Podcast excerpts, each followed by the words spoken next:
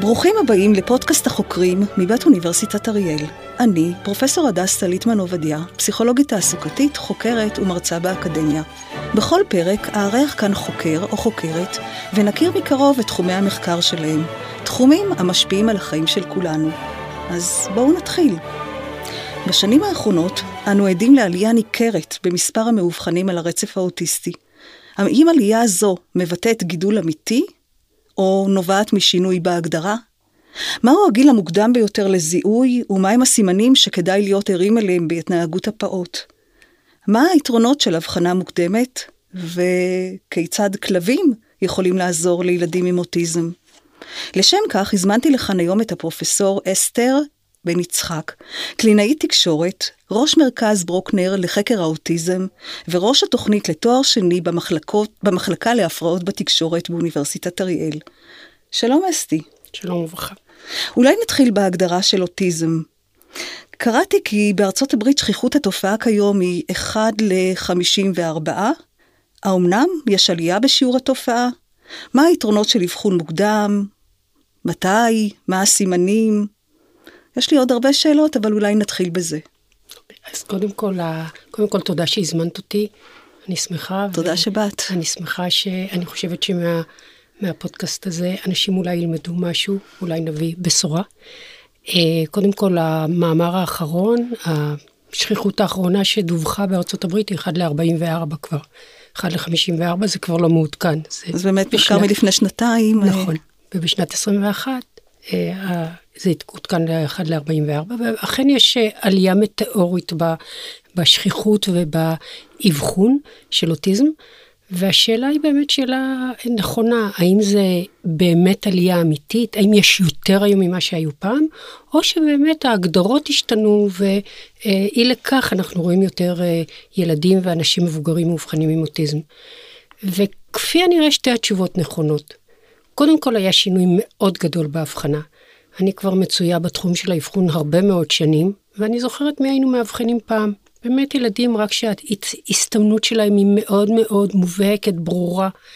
ולילדים שההסתמנות הייתה קצת יותר אה, אה, לא, לא מאוד מאוד אה, מובהקת, קראנו בשמות אחרים. כמו למשל? הפרעה חברתית, חוסר ויסות, חוסר ויסות רגשי, כל מיני אה, אה, שמות שניתנו לה, להתנהגויות שנצפו. אה, וההגדרה הורחבה, והיא הורחבה בעיקר לשני, לשני כיוונים. אחד, יותר ילדים עם קוגניציה תקינה, ואחד, יותר ילדים עם קוגניציה מאוד נמוכה. שפעם חשבו שכל ה... ייחסו את כל הקשיים שלהם לקוגניציה הנמוכה. והיום מבינים שזה יכול לבוא גם עם קומורבידיות, זאת אומרת, יש יכולה להיות גם קוגניציה מאוד נמוכה וגם אוטיזם שילווה אותו. מה שיותר מקשה על ההבחנה, לא? אכן, נכון. ההבחנה היא באמת אה, סיפור מורכב, ותכף אה, נידרש אליה. אז באמת יש יותר uh, בגלל שההגדרה השתנתה, אבל כפי הנראה ישנם גם כמה גורמים uh, סביבתיים שאולי העלו את השכיחות. כשביניהם מה שהוכח, אלו הרבה השערות, מה יכולות להיות הסיבות. מה שהוכח הוא גיל הורות מבוגרת, שאנחנו יודעים שזה תופעה של שנים אחרונות, פגות, מהווה גורם סיכון, ואלה שני דברים שהוכחו בוודאות. פגות קשורה ו... גם לגיל הורות אה, מאוחרת? פגות? כן. או פגות אה, בפני עצמה. בעיות אה, נוירו-התפתחותיות בכלל קשורות ל... ויש עלייה בפגות? יש עלייה בפגות. אוקיי. בפגות ששורדת. כן. בגלל האמצעים לשרידות יותר גדולה של הפגות. אז יש עלייה יש... בשרידות של בדיוק, פגים. בדיוק, בשרידות של הפגות ושל פגים.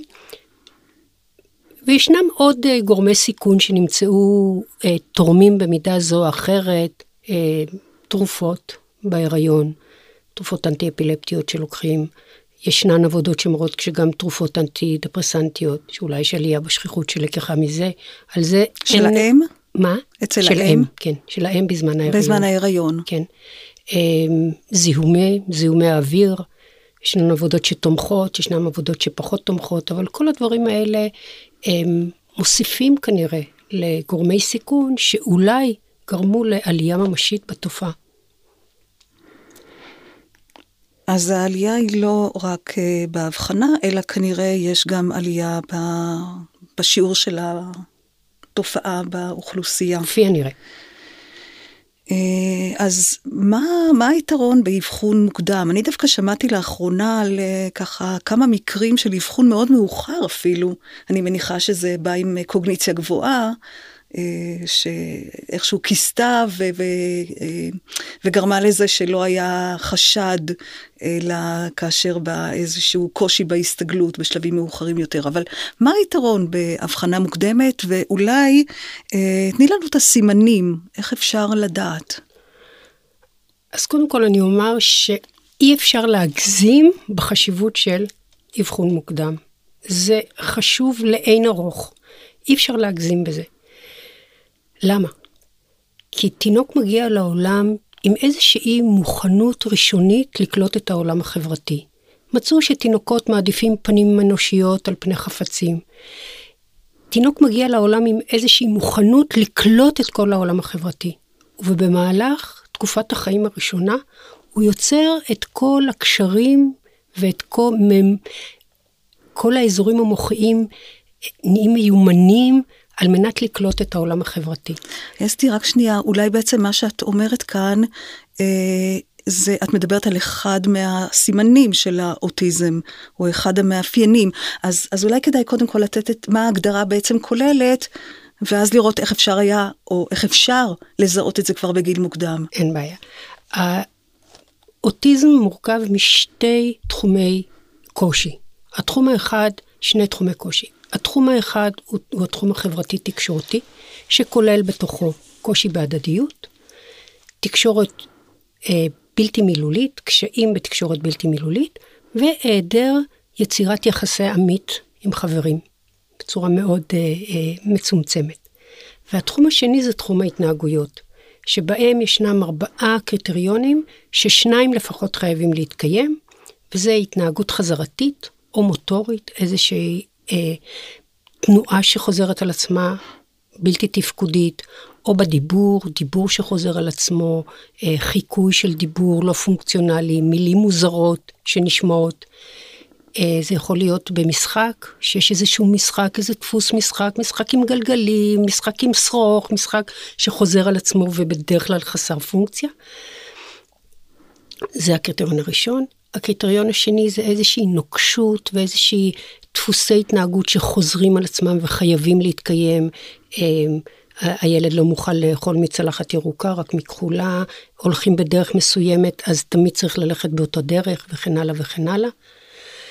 אה, הקריטריון השלישי זה איזה שהם תחומי עניין מצומצמים, חזרתיים, שהילד מתעניין במשהו, לפעמים משהו שהוא לא מותאם לגיל. ילד בן שלוש, לפעמים שהוא כבר מדבר וכן הלאה, וכל מה שמעניין אותו בגינה זה עלים ושבלולים ומקלות, ולא ללכת למתקנים. אה, ולפעמים זה תחומי עניין שיכולים להיות מותאמים לילד, אבל הם מופיעים בצורה מאוד מאוד אינטנסיבית. ילד שמתעניין במכוניות, זה סביר, אבל שכל היום עומד מול החלון ומזהה שעבר אוטובוס כזה ופולקסווגן מסוג כזה וכן הלאה וכן הלאה. לפעמים מגלים גם איזושהי מומחיות בתחום הזה, בתחום העניין הזה. זה הקריטריון השלישי. והקריטריון הרביעי זה איזושהי בעיה בוויסות החושי, שזה יכול להיות או אה, רגישות יתר, למגע, למשהו בראייה, משהו בשמיעה, הילד שאוטם את האוזניים, לרעשים מסוגים שונים, או להפך, איזשהו חיפוש של גריעה, חיפוש של גריעה תחושתית אה, במגע, או, או איזושהי צורה מסוימת שהילד מסתכל בזווית העין, או איזה צלילים מסוימים שהוא מאוד מאוד נהנה מהם, ולפעמים זה מופיע בערבוב, גם וגם. איזושהי בעיה חושית. מתוך ארבעה הקריטריונים האלה, שניים צריכים להתקיים על מנת לקבל הבחנה. ואני חוזרת לעניין האבחון. המוקדם. המוקדם. הקושי החברתי הזה, היום מבינים שמקורו באיזה שהם, כבר בתחילת חייו של הפעוט, כאשר התינוק עם ההתפתחות התקינה מגיע לעולם, ומה שהכי מעניין אותו זה האנשים, פרצופים, ודרך זה הוא לומד משהו על העולם, על העולם החברתי. להבדיל מאובייקטים, חפצים? להבדיל מאובייקטים, כן. כשהם נמצאים בדרגה אה, פחותה, גם מעניינים אותו, גם המובייל מעניין אותו, אבל הוא תמיד יעדיף את הפנים האנושיות, את הצחוק. וכבר בשנת החיים הראשונה קורים המון דברים חברתיים שהילד מפתח. וכל תובנה מביאה לתובנה שאחריה, ולהתפתחות המוחית המתאימה של אזורים מוחיים, וזה גם מחקרים שהוכחו לא רק התנהגותית, אלא גם באמת בצורה פיזיולוגית בבדיקות של המוח. בעוד שהילד עם האוטיזם, כפי הנראה, מגיע לעולם עם איזה שהם אה, חסרים, ועם לא, לא עם אותה מוכנות לקלוט את כל הרמזים האלה. ולכן, ככל שעובר הזמן, והוא לא לומד את הדרגות אה, הנמוכות של היכולות החברתיות, גם הוא מתקשה לרכוש את כל העולם החברתי המאוד מאוד מאוד מורכב. ולכן, ככל שהילד מגיע אלינו בגיל צעיר יותר, ואנחנו מאתרים את הקושי בגיל צעיר יותר, אפשר לעשות שינויים הרבה הרבה יותר דרמטיים. אסתי, אולי לטובת המאזינית, תתני איזושהי דוגמה של אה, ילד מאוד מאוד צעיר, שהיית שותפה בזיהוי, בדיוק במאפיין הזה. אני אומר שילדים היום, זה לא היה נכון ללפני 3-4 שנים, אבל היום האבחון הוא כבר החל מגיל שנה. זאת אומרת, המבחנים, המבדקים הסטנדרטיים, הם כבר בגיל שנה. אני חושבת שהילד הכי צעיר שאני אבחנתי היה ילד בן אה, שנה וחודשיים, שאבחנו אותו, ובאמת אה, התחילו טיפול מאוד מאוד אה, אינטנסיבי,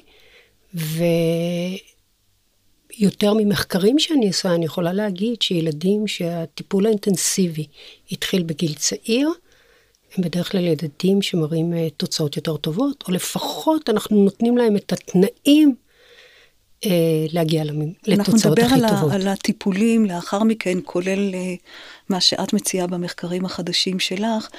אה, מה עם המאפיין השני? איך אפשר אה, לזהות את משהו מתוך ארבעת הקריטריונים, או את כל הארבעה. גם בגיל צעיר? אני קודם כל אומר שבגיל הצעיר יותר אפשר להבחין בקריטריון הראשון של הקשיים החברתיים. הוא גם יותר דומיננטי בהבחנה ובבעיה? נחשב ליותר... אה, קשה לי להגיד אם הוא יותר דומיננטי או לא, אני יכולה להגיד שאם רק אם הוא מופיע, בלי הקריטריון השני לא מקבלים הבחנה. Mm. כך שקשה לי לענות מה יותר דומיננטי. Okay. אוקיי. יש ילדים שאתה רואה שהתחום הזה יותר uh, פגוע, ויש ילדים שאתה רואה שהחברות יותר גרוע, פחות יש אה, תסמינים מהכיוון של ההתנהגויות. הפרופילים הם מאוד מאוד מאוד שונים. יש איזושהי אמירה באוטיזם, ראית ילד אחד עם אוטיזם, ראית ילד אחד עם אוטיזם, לא ראית אוטיזם, אה, שזאת אמת גדולה. אמ, אז כבר בגיל שנה, או בשנת החיים הראשונה, אפשר לשים לכמה, לב לכמה דברים. והתסמינים שהורים העידו עליהם, שהם היו הטריגרים הראשונים שלהם, ושאפשר כבר בשנת החיים הראשונה לשים לב אליהם, זה האם הילד יוצר קשר עין. אנחנו יודעים שכבר בגיל חודשיים קשר עין צריך להיות די מבוסס. האם הילד מראה חיוך חברתי? שוב, שישה שבועות, גיל חודשיים, חיוך חברתי. האם הילד מפתח רמה מסוימת של הדדיות? הדדיות זה כל מה שקורה במרחב בין אני לאחר. כן? המשחק המשותף, הצחוק המשותף, הקוקו, המשחקי קוקו הראשונים. שבעה, שמונה חודשים אנחנו כבר מצפים מילד. העניין שילד מגלה אה, באינטראקציה חברתית, אם הילד עסוק כל היום בחפצים והוא לא מפנה את הקשב שלו לכיוון אה, אה, אנשים, זה, זה דגל אדום. ו, וצריך לשים לב ולעקוב. וברגע שהחשש אה, מתגבש, אה, לפנות ולעשות איתו משהו. לצד זה גם יכולות להופיע התנהגויות, לא רק שיש חסר ב, שמופיעות התנהגויות. למשל, בדיעבד יודעים שילדים עם אוטיזם הרבה פעמים לא מראים הרבה פחות רגשות חיוביים. ילדים שקשה להרגיע אותם, שמתקשים למצוא נחמה. זה כבר הוויסות הרגשי, נכון? זה שייך כבר למאפיין השני? זה הוויסות, לא. זה הוויסות באופן כללי. Mm-hmm. לפעמים זה הוויסות התחושתי שהוא נרתע מהמגע, כן.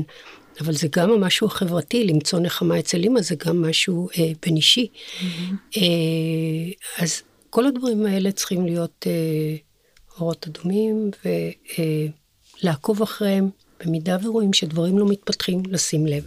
אמנם הבחנה רשמית לא ניתנת לפני גיל שנה, אבל לדאוג אפשר כבר לפני גיל שנה. ולהתחיל לעקוב, ולראות אם מופיעים גם הסימנים האחרים. נכון. משהו מתוכם. נכון. יש משהו משותף, אגב, לשתי הקטגוריות? אה, כשאתם אה, חוקרים אוטיזם, האם אתם מנסים להבין למה זה הולך ביחד?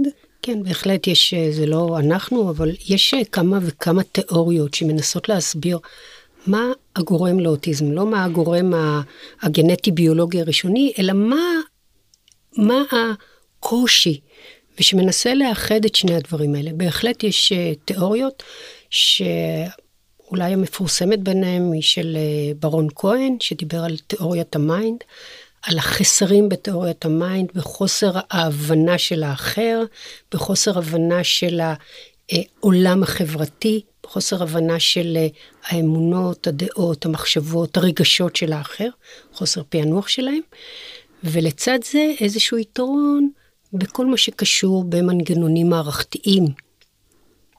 כל מה שהוא הוא איזשהו חוק שחוזר על עצמו, דפוסים שחוזרים על עצמם, אלה הם נקודות החוזק שלהם. ישנן תיאוריות נוספות שנותנות איזושהי אה, אה, תובנה ואיזשהו קשרים בין הדברים האלה, אבל בעיקרון, העולם החברתי הוא עולם שכל הזמן משתנה. אתה לא יכול ללמד ילד שתמיד צחוק זה דבר חיובי. צחוק יכול להיות גם דבר שלילי, יכול להיות גם לעג, כן? אתה, הוא תמיד תמיד תלוי בהקשר, בקונטקסט, ב... מאידך מכונה תמיד עובדת אותו דבר. אולי זה ש... לא יודעת, לא מכירה את התחום, אבל רק מתוך מה שאת אומרת, אולי היעדר העוגן במישור הבין-אישי, אה, הפיצוי הוא בעוגן בעולם של כללים וחוקים. בהחלט כן, בהחלט זאת המחשבה, ואולי בהתאם לזה מתפתחים גם הכישורים השונים.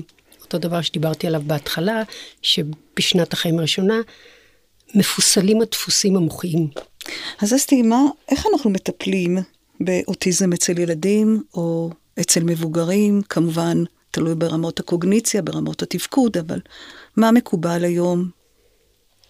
ישנם טיפולים שהם אה, מאוד מאוד מקובלים. ישנם טיפולים שהיום מה שהייתי אה, אומרת מוכח מחקרית שעובד, הם מחקרים שהם התנהגותיים, התפתחותיים, קוגניטיביים. איזשהו שילוב של שלושת הגורמים האלה, שיש בהם גם מרכיבים התנהגותיים, שמלמדים את הילד דרך אה, גישות התנהגותיות, גם מרכיבים התפתחותיים, שאתה יודע טוב מאוד מה שלבי ההתפתחות. אתה לא תלמד ילד אה, להשתתף בשיחה לפני שאתה בטוח שהוא אה, אה, מבין דברים מאוד מאוד בסיסיים בהדדיות, מאוד ראשוניים, כן? כאילו מתי האחר מחייך, מתי האחר מקשיב, מתי, מתי משעמם אותו, מתי לא. אתה מבין את הרצף ההתפתחותי של הדברים, ואתה מכניס הרבה את האלמנטים הקוגניטיביים, אתה עובד דרך ההיבטים קוגניטיביים, דרך היכולות הקוגניטיביות שלהם. אז כל הגישות האלה הן גישות מאוד אה, מבוססות, evidence-based, מחקרית, ועדיין יש ילדים שמראים התקדמות מאוד מאוד גדולה. יש ילדים שמראים התקדמות בינונית. יש ילדים שלצערנו ההתקדמות היא איטית, אה, לא מספקת. ולכן כל הזמן ישנו חיפוש נוסף, מה עוד אפשר לעשות. ולהתאים לילד. ולהתאים לילד, זה לא כמובן. זה לא כנראה... כמובן. אותה חליפה לכולם. אה, כמה מילים לגבי אה, שילוב במסגרות החינוכיות, כמובן עד המסגרת האקדמית ובתעסוקה. מה אנחנו יודעים היום, מה נכון, מה צריך לעשות, איך אפשר לעזור. את אמרת חליפה, ואני שוב אשתמש, אני אשתמש במונח הזה, באמת צריך לחשוב כל ילד וילד מה נכון לו. אין תשובה אחת, באמת שאין תשובה אחת. לפעמים התשובה אין תשובה אחת נשמעת כמו איזו התחמקות, אבל היא לא. אני יכולה לתת כמה כללי אצבע, אבל אחרי זה צריך לראות את הילד. לפני זה. ברור, אני אומרת, צריך לראות את הילד, את יכולותיו, את כן. חוזקותיו, את קשייו, את נטיותיו התעסוקתיות לימודיות, לא כולם אה, צריכים להתעסק בפענוח תצלומי האוויר או בלמצוא את ה... כן, לא, אני אומרת, אבל אני הפרטים מדברת על, הקטנים. על גילאים הרבה הרבה יותר אה, מוקדמים, כבר כשההורים נדרשים לשאלה אם לשלוח למעון יום שיקומי או לא, האם לשלוח לגן תקשורתי או לא, האם לשלוח לכיתת תקשורת או לא, אני מדברת עוד על שלבים הרבה יותר מוקדמים. אה, אני חושבת שבתחילת הדרך, המקום שמספק הכי הרבה טיפול מותאם, הוא המקום הנכון לילד. ילדים צריכים בשלבים הראשונים לקבל טיפול ואינטנסיבי. זה הוכח שוב ושוב ושוב ושוב, כמה שיותר מוקדם וכמה שיותר טיפול, את אומרת. ואינטנסיבי. לא יודעת, לא, לא רוצה להגיד כמה שיותר, כי לא, שהורים לא יעבדו עם הילד 20 שעות ביממה, כן? הכל בגבולות הסביר. אבל הטיפול צריך להיות אינטנסיבי, בגלל שהתינוק לומד מזה של חזרה שוב ושוב ושוב על אותם דברים, עד שהוא לומד. והילד הזה צריך לשחזר איתו את התהליך הטיפוסי שקורה אצל תינוקות בריאים. אז בשלבים הראשונים, אה, אנחנו נוטים די להמליץ למקומות שכן הילד יקבל בהם מרב הטיפולים, וגם לא יצטרך להתמודד עם אינטראקציות חברתיות שמאוד מאוד קשות לו. תסבירי את... אה, או תדגימי. קרי, מעונות יום שיקומיים לילדים על? אוטיזם, הם מקומות נהדרים לפעוטות בגיל שנתיים, שנה עד שלוש, זה המקום. ואישית, מאוד מאוד ממליצה, מכירה את זה קצת מקרוב, שמה זה שמונה שעות ביום עבודה על זה, תוך התכווננות לזה, עם הדרכות הורים לזה. אחר כך בגיל הגן אפשר לשקול. כשילד עשה צעדים מאוד מאוד אה, אה, גדולים, אם הוא באמת טופל בשלבים המוקדמים ועשה צעדים מאוד מאוד גדולים, ומרגישים שהוא בשל לזה, אפשר כן לשלב. אבל עם, אה, עם אה, סיוע צמוד אליו, שיעזור לו להתמודד עם כל הקשיים, אסור לשכוח שילד שנמצא עם ילדים רגילים, והרבה מאוד רוצ, הורים רוצים שהילד יהיה בסביבה רגילה, בסביבה של ילדים עם התפתחות טיפוסית, וזה ברור, שילמד מהם, שיהיה חשוף ל, אה, להתנהגויות אה, אה, טיפוסיות, זה ברור מאליו. אבל צריך לזכור גם שאם הילד עובר חוויה קשה, בתוך אה, מסגרת כזאתי, זה עוד צלקת. קורים שם עוד דברים. ולכן צריך לקחת הכל בחשבון. אז הילד שהראה כבר התקדמות, והילד עם הקוגניציה התקינה, שאין לו, מבחינה אקדמית, יכול לעמוד ב, ב, בדרישות של אה, מקומות אה, אה, במיינסטרים, מסגרת הרגילה. במסגרות הרגילות, אז כן. אבל לא, אנחנו ממליצים. עכשיו שוב, זה באמת פונקציה של כמה החוזקות של הילד, מה ההתמודדויות שעמדו לו. האם יש לו בעיות נוספות, ילדים עם חרדה, עם הפרעת קשב וריכוז, עם, שהרבה פעמים מלווה את ההפרעה. שוב צריך לשקול מחדש. האם הוא קיבל כבר טיפול? האם, אה, אה, מה היכולות של המשפחה להוסיף לו טיפול אחרי צהריים? כל הדברים האלה צריכים להילקח בחשבון, ובהתאם לזה להתאים את המסגרת והאם אה, החברתית. לשתף את החינוכית. החברים אה, לכיתה, במידה והילד אה, משולב במסגרת רגילה, האם ואיך לשתף? מתי לשתף? איך לשתף? בדיוק היום נשאלתי על ידי ההורים, האם להגיד לילד, ילד בן שש. גם לזה אני לא חושבת שיש תשובה כן לשתף, לא לשתף. אני חושבת שצריך לראות את uh, כמה התופעה הזאת היא באה לידי ביטוי. יש ילדים שהדברים הם מאוד מאוד עדינים, שמסתדרים לא רע בכיתה, ואני לא בטוחה שהדבר הנכון זה, זה ביום הראשון לרוץ ולספר לילדים. צריך לתת לזה קצת לראות מה קורה. אבל במידה והילד זקוק לזה שהחברים יתחשבו בו, זקוק לסיוע שלהם, זקוק לזה, בהחלט אפשר לשקול את זה. אולי אה, תספרי לנו קצת על המחקרים שלך אה, ומה הם מוסיפים בהקשר הטיפולי, האבחנתי. אז באמת יש לי, במהלך השנים אה, המחקרים שלי מתפרסים על פני אה, תחומים שונים בתוך האוטיזם, אבל אולי באמת החביבים עליי ביותר הם אלה שקשורים לאבחון ולטיפול. אמ, בהקשר של אה, אבחון, אני יכולה להגיד כמה דברים. קודם כל עשינו שני מחקרים, האחרון מהם רק התפרסם עכשיו, שבהם בדקנו מה הגורמים שמעכבים אבחון. באמת מתוך האמונה שעיכוב אבחון הוא קריטי. רצינו לראות מי זה הילדים שהאבחון שלהם מתעכב. הילדים או המשפחה? בעיקר בדקנו ילדים, בדקנו גם היבטים משפחתיים כמו השכלת הורים, גיל ההורים. כן, אבל לא כל כך בדקנו מאפיינים יותר עמוקים אצל ההורים, את זה פחות היינו נגישים למידע הזה. ומצאנו כמה דברים מאוד מעניינים. שקודם כל באמת הילדים עם הקוגניציה הגבוהה יותר מאחרים להיות, אה, מאוחרים להיות מאובחנים. קיבלנו פער של שנתיים, בעוד שהילדים עם קוגניציה נמוכה, ממוצע הגיל היה אה, שלוש, ילדים עם קוגניציה גבוהה, הממוצע היה חמש. ומצאנו עוד גורמים, למשל גיל הורות, ראינו שהורים צעירים אה, מאחרים לאבחן, פשוט מתוך, אה, אה, כנראה, זו הפרשנות שלנו, מתוך היעדר ניסיון. ילדים... הורים, ראשון, הורים לילד ראשון? הורים לילד צעירים? ראשון גם, זה מצאנו בעבודה הקודמת שלנו, שילד ראשון מאחר אה, להיות מאובחן. כנראה שהניסיון של ההורים אה, בהורות... האפשרות להשוות. להשוות, בהחלט. אה, גורם להם אה, לדאוג קודם לכן. אה, מצאנו שהבחנה, אה, אם ניתנה לילד הבחנה נוספת, כן, הילד הגיע כבר לרופא, הורים דואגים, הילד הגיע לרופא והרופא אמר שזה הפרעת קשב וריכוז, זה איחר את ההבחנה בלא מעט זמן. זאת אומרת, הבחנה מוקדמת שהיא... לא זה. לא, לא רק, אולי זה זה, אבל לא רק זה. כן, זה לא, לא על הספקטרום האוטיסטי. בדיוק. זה בעצם עוצר את ה... בדיוק, עוצר, כי אתה מייחס את כל מה שקורה, אתה מייחס קיבלת לזה. כבר טייטל. בדיוק, יש טייטל והכל מיוחס לזה, זה בהחלט יכול להיות אה, בעייתי. באמת, אה, לפני שנותנים הבחנה לילד, צריך לראות באמת אה, שאתה לא מפספס משהו, שהכל יכול להיות מוסבר על ידי זה.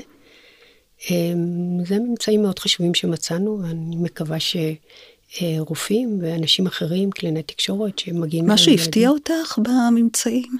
כן, אה, קיבלנו שאם אה, היה ילד עם אוטיזם במשפחה, זה לא השפיע.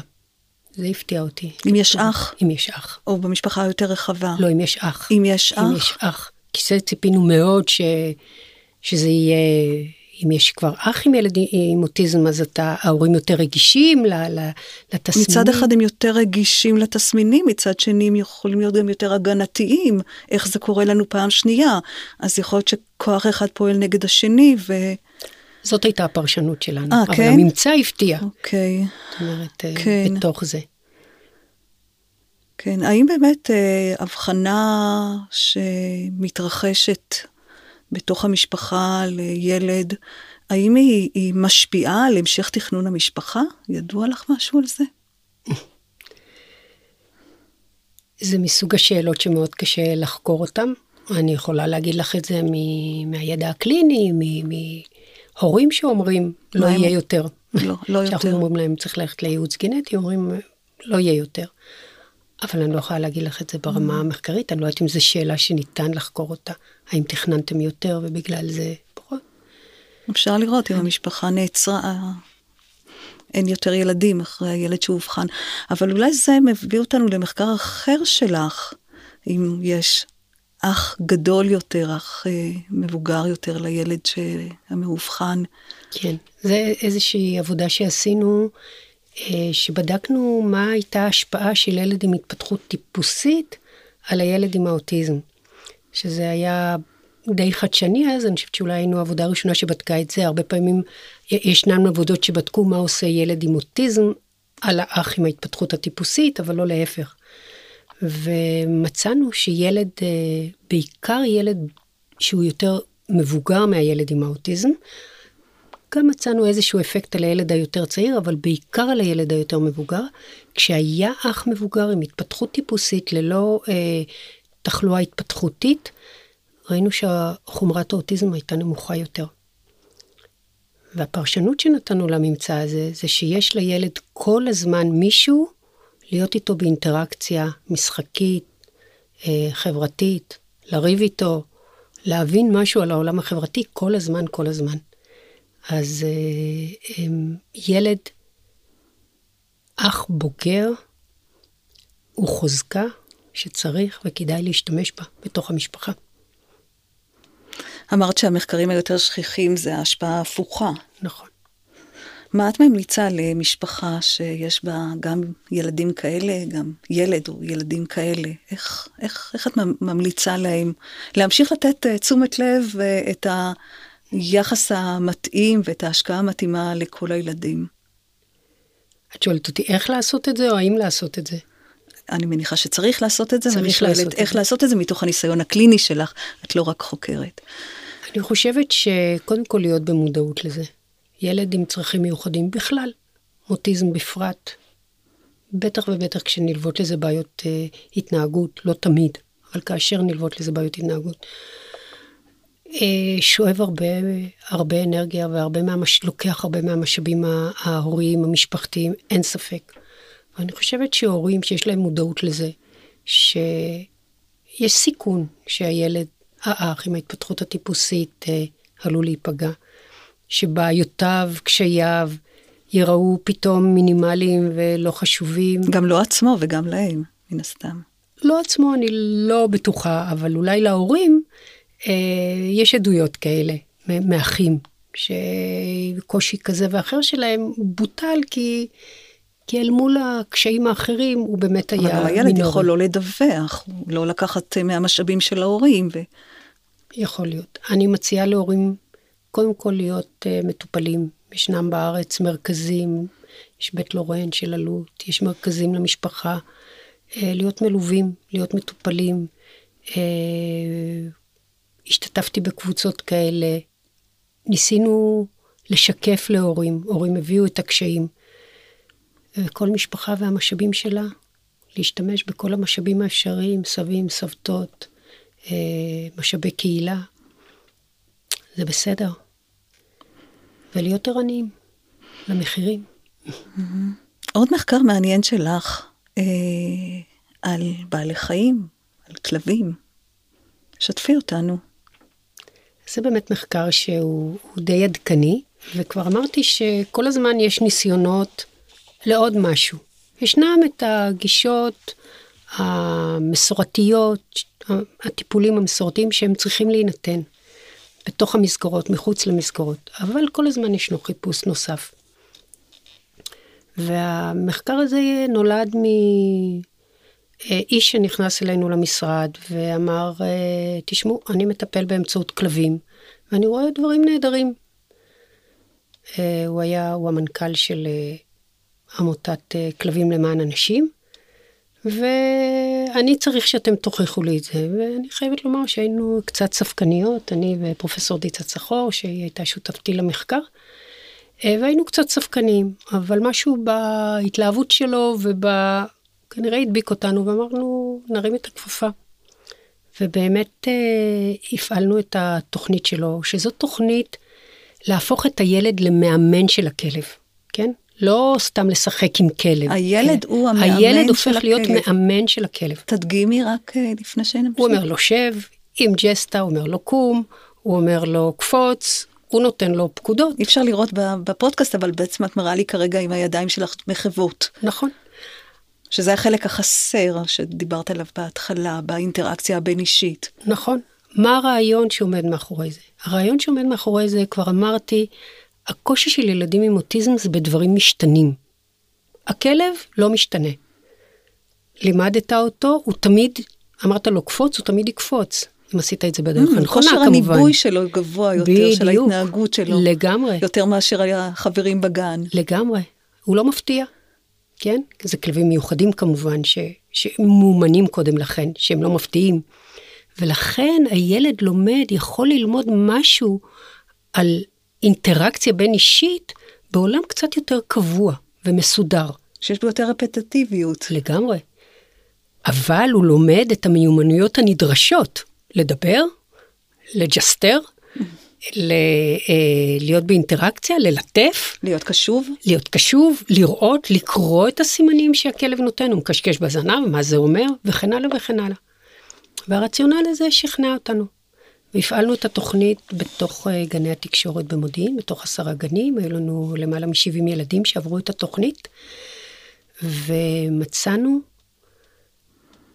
כמה ממצאים מאוד מאוד מעניינים. האחד, הם מאוד מאוד uh, השתפרו באימון של הכלב, זאת אומרת, זו הייתה תוכנית של 17 שלבים, כל ילד קפץ בממוצע כעשרה שלבים. זאת אומרת, מאוד התקדמו ב, בתוך תוכנית האימון. הם מאוד התקדמו באינטראקציה החברתית בתוך הטיפול. אנחנו ממש עשינו ניתוח של הסרטונים האלה. זאת אומרת, הם יותר uh, היו באינטראקציה עם המטפל שלהם. אבל יותר מזה, כאשר העברנו שאלונים לגננת על ההתנהגות המסתגלת שלהם, ראינו שהיה שיפור מאוד משמעותי בתחום התקשורת והחברות, לא בתחומים אחרים. זה בודק גם תחומים אחרים, כמו מוטוריקה, כמו אה, מיומנויות יומיום. זה היו שני מוקדים שמצאנו שהיה בהם שיפור. הגננת דיווחה על שיפור מאוד משמעותי. אה, והכי יפה בזה, שהיה מתאם בין שני הדברים. ככל שילד יתקדם יותר בתוכנית אימון הכלבים, הוא גם יתקדם יותר בתפקוד היומיומי שלו, בתוך המסגרת הגנית, כמו שזה בא לידי ביטוי בדיווח של הגננת. מרתק. ואני חושבת שזאת הוכחה, וכל טיפול צריך לבוא עם הוכחה. כי יש היצע, ככל שהשכיחות של אוטיזם גדל, גדל גם ההיצע של טיפולים, שחלקם לא נבדקו, אינם evidence based. אני חושבת שההוכחה היא מאוד מאוד חשובה, ואני חושבת שהוכחנו ש... הייתה לכם קבוצת ביקורת? או... בהחלט. זאת אומרת, העברנו את התוכנית לחמישה גנים, והקבוצה השנייה עברו את אותו תהליך הערכה בלי טיפול, והיוו קבוצת ביקורת. ואחר כך, בחצי השני של השנה, אה, החצי השני עבר, עבר קבוצה, כך שהייתה לנו קבוצת ביקורת, וגם אתית. שזה מחקר שזה עמד בכל הסטנדרטים המחקריים, וגם זכה לפרסום בכתב עת אה, טוב מאוד בתחום של אוטיזם. אז עוד סיבה לאמץ כלב. לאמץ כלב, כלב אולי זה לא מספיק, אולי זה, זה יכול להיות נחמד, לעשות איתו עבודה. לתת לילד להיות המנטור או המאמן של הכלב. בדיוק, אבל צריך לעשות את זה ב... זה, אני לא רוצה להיות פה, אה, לעשות פרסומת למישהו, אבל אה, יש מקומות שעושים את זה, והעמותה למען כלבים עושים את הדבר הזה, ויש מקומות נוספים. בהחלט אה, הייתי אומרת בשורה מהמחקרים שלך ושל אה, הצוות שלך. יש אה, ממצאים נוספים? משהו שמתבשל כרגע? כל הזמן מתבשל. אין רגע דל. אה, אנחנו כל הזמן אה, אה, בודקים, חוקרים. דיברתי הרבה מאוד על ילדים, אם יורשה לי אני אגיד כמה מילים על מבוגרים, ויש לנו שלוש עבודות של שלוש דוקטורנטיות במרכז, במרכז ברוקנר שנעשות עכשיו, דווקא על מבוגרים. האחד מהם עוקב אחרי תוכנית מאוד מאוד מיוחדת של סטודנטים בתוך אוניברסיטת אריאל, שלומדים בתוך האוניברסיטה בתוכניות אה, רגילות, בפקולטות הרגילות. בכל אה, המקצועות? מה הם לומדים? הם לומדים אה, באמת בפריסה מאוד מאוד רחבה. כמובן, יש איזשהו, איזושהי עליונות מבחינה מספרית למדעים מדויקים, להנדסות, הנדסאים, אבל יש לנו גם במדעי החברה, בתקשורת, בכלכלה, ויש ב, באמת בפריסה מאוד רחבה.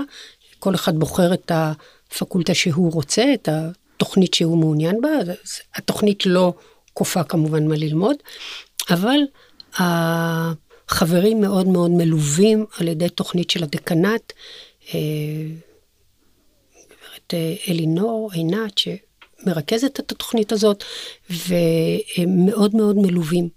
ואנחנו עוקבים אחריהם, עקבנו אחריהם, לראות מה קורה להם. ועקבנו אחרי שנת לימודים אחת. אבל עקבנו לא רק אחרי ההישגים האקדמיים שלהם, שמצאנו אותם אה, אה, בסמסטר הראשון קצת יותר נמוכים מאשר קבוצת הביקורת, אבל בסמסטר השני הם הדביקו את הפער, ולא מצאנו הבדל מבחינה אקדמית. מקבוצת הביקורת? היו סטודנטים אה, באוניברסיטה שלומדים באותם, אה, באותם פקולטות, mm-hmm. עשינו איזושהי אה, התאמה מצ'ינג. בזוגות, בדיוק. כן. אה, זה מבחינה אקדמית. אבל יתרה מכך, לקחנו כל מיני מדדים, גם פסיכיאטריים, גם uh, של uh, חברות, גם של חומרת אוטיזם, וראינו שהתפקוד שלהם מאוד השתפר, התפקוד החברתי שלהם uh, מאוד השתפר. Uh, וגם מצאנו ירידה בחומרת האוטיזם אחרי שנה. עצם השילוב יותר. בלימודים, או שיש גם תוכנית שמלווה ויש בה... יש תוכנית איזה שמלווה. אמרתי, הדקנט מפעיל תוכנית מה, שמלווה. מה יש בתוכנית? מה... יש להם גם ליווי אישי, גם ליווי קבוצתי, גם פעילות חברתית, גם מענה לקשיים, גם uh, פסיכולוג שמלווה, uh, מעטפת שלמה של ליווי, uh, מפגשים שבועיים, פרטניים וקבוצתיים, סדנאות חווייתיות, טיולים משותפים, ובעיקר כתובת. אני חושבת שזו תוכנית מיוחדת. חבילה של שילוב שבעצם לגמרי. מסייעת בצורה לגמרי. משמעותית. וששוב זה... הוכחנו את היעילות שלה מעבר להישגים האקדמיים, ושאתה פותח להם פתח לחיים עצמאיים, מקצוע וכן הלאה. שילוב בתעסוקה, שילוב בתעסוקה, בניית משפחה. ו... כל מה שעושים אנשים בגילם. Uh, הדוקטורטים האחרים, אמרת שיש שלושה, כן, לא יש, נוותר uh, לך. הדוקטורט השני עוקב אחרי uh, נערים שמתגייסים לצה"ל,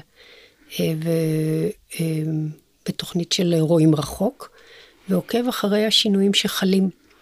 אנחנו באמצע המחקר, אבל אני כבר יכולה להגיד שרק ממעקב שלפני ואחרי הקורס המקצועי שהם עברו, ראינו שינויים מאוד משמעותיים ביכולות החברתיות שלהם. אנחנו בודקים את היכולות החברתיות, אנחנו לא בודקים תעסוקה, אנחנו לא בודקים יכולות חברתיות תקשורתיות. וראינו שאחרי שלושה חודשים של קורס תעסוקתי, שבו הם מלווים גם כן על ידי צוות אה, אה, אנשי, של אנשי מקצוע, ויש להם איזשהו אה, במה לדון בכל מיני היבטים וקשיים חברתיים שעולים, ראינו שינויים במדדים סטנדרטיים. אה, זה קורס במסגרת הצבא? כן. הקורס המקצועי הוא קודם, הוא קד"צ, הוא לפני mm-hmm. הצבא, אחרי זה הם עוברים איזושהי תקופה של ניסיון בצבא, ואז הם משתלבים בצבא, מי שרוצה לשלוש, לשלוש שנים, כל שנה יש להם אפשרות אה, אה, להפסיק את השירות, אם הם רוצים, הם מתנדבים בתור מתנדבים, הם לא חיילים אה, חובה. יש לך איזה שהם אה, סיפורי הצלחה? אה, בוודאי. אז ספרי לנו לפני שנעבור לדוקטורט השלישי. אה, אני אינני מכירה את החיילים ספציפית, אבל אני יכולה לספר על מחקר מאוד מעניין שעשינו, ועקבנו אחרי ילדים שהבחנו בגיל לפני שלוש, וראינו אותם כעבור 11 וחצי שנים בממוצע. וואו, כן? מחקר אורך מאוד מחקר נדיר. מחקר אורך מאוד, אה, אה, ושם רצינו לראות מה קורה לילדים. מה קורה לילדים האלה שראינו אותם בגיל שנתיים וחצי, בגיל שנתיים, מה קרה להם? ונענו למחקר הזה כ-70 אה, בוגרים, נערים ונערות, ושם ראינו כמה סיפורי הצלחה מפליגים. הגיע בחור עם מדים ונשק, מסתבר שהוא משרת בחיל קרבי, הגיעו בחורים שהיו אה, תלמידי תיכון, היו כאלה שלא ידעו שאובחנו פעם, אנחנו שלחנו את הבקשה להורים להשתתף במחקר. לא כל הסיפורים היו סיפורי הצלחה, אבל ראינו סיפורי הצלחה. מעניין. באמת אה, שליחות, לא רק מחקר. והדוקטורט השלישי? הדוקטורט השלישי עוסק ב... אה, בוגרים ששוהים במעונות מוגנים של עלות. והדוקטורנטית, אה, פסיכולוגית, מיקה מלמד, היא מפעילה שם איזושהי תוכנית אה, למידה. היא מפעילה שם כיתות למידה. זה בדרך כלל בוגרים שהם עם תפקוד מונמך, עם יכולות קוגניטיביות מונמכות, אה, שבדרך כלל עוסקים ב... תעסוקה מאוד פשוטה, מאוד אה, אה, חוזרת על עצמה. והיא באה עם הרעיון שיהיו סטודנטים, שיהיו גם תלמידים. והיא מפעילה כיתות למידה, זאת אומרת, היא מנתה את הרעיון, לא, היא מפעילה את הכל, כמובן צוות שלם אה, של עלות, הם לומדים היסטוריה וגיאוגרפיה וצילום וגננות ורגשות, מגוון של, אה, של נושאים. ומה שאנחנו בדקנו זה, או מה שהדוקטורנטית בודקת, זה מה קורה להם במהלך אה, קורס כזה. ומצאנו שבמהלך קורס כזה, קודם כל הם לומדים, הם אכן לומדים, במבחן ידע הם הראו שיפור במבחן הידע, ומעבר לזה, הם גם רכשו כל מיני מיומנויות. בנינו איזשהו מבחן של מיומנויות, וראינו שגם מיומנויות, התארגנות, שיח, כל מיני מיומנויות ותפקודים בתוך, בתוך הכיתה, גם כן הראו שיפור. שזה באמת בשורה ששיפור יש בכל גיל, בכל תפקוד. ובלבד שתהיה ההשקעה הנכונה. אה, אכן כן. לסיכום, אה, אסתי, אם תרשי לי, הייתי רוצה לשאול אותך אה, שאלה אישית, לעבור מהמחקר אלייך, אל החוקרת. ובתור מי שחוקרת בתחום של חוזקות אופי בפסיכולוגיה חיובית, הייתי רוצה לשמוע ממך, מהן שתי חוזקות האופי שלך, שלך, אסתי, שמביאות אותך לתחום ושמאפשרות לך להצליח בו? להצליח, לא אני אמרתי. אני אמרתי. זה, זה דרוש, אה, זה צריך אה, הערכה חיצונית. זה evidence based. אני... קודם כל, אני אוהבת את מה שאני עושה בו, ואני מאמינה במה שאני עושה. באמת מאמינה. אני באמת מרגישה, את אמרת את המילה שליחות, אני לא משתמשת במילה כל כך גבוהה, אבל אני מרגישה אה, שזה חשוב, מאמינה ואוהבת, וההתרגשות לא פסה. זאת אומרת, אני עד היום יכולה לשבת ליד קובץ נתונים, ורגע לפני שאני לוחצת על האנטר, להרגיש שזה פרפרים בבטן. אז אני חושבת שזה עדיין, אה, זה עדיין בוער בי, אה, ולא לא דעך עם השנים. אולי אפילו להפך. ביקשת שתיים או נסתפק? נראה לי שדיברת גם על סקרנות וגם על התלהבות וגם על נחישות, אבל אם את רוצה את יכולה להוסיף עוד חוזקה. לא, זה יספיק לנו. uh, תודה רבה אסתי. תודה לך, תודה על ההזדמנות.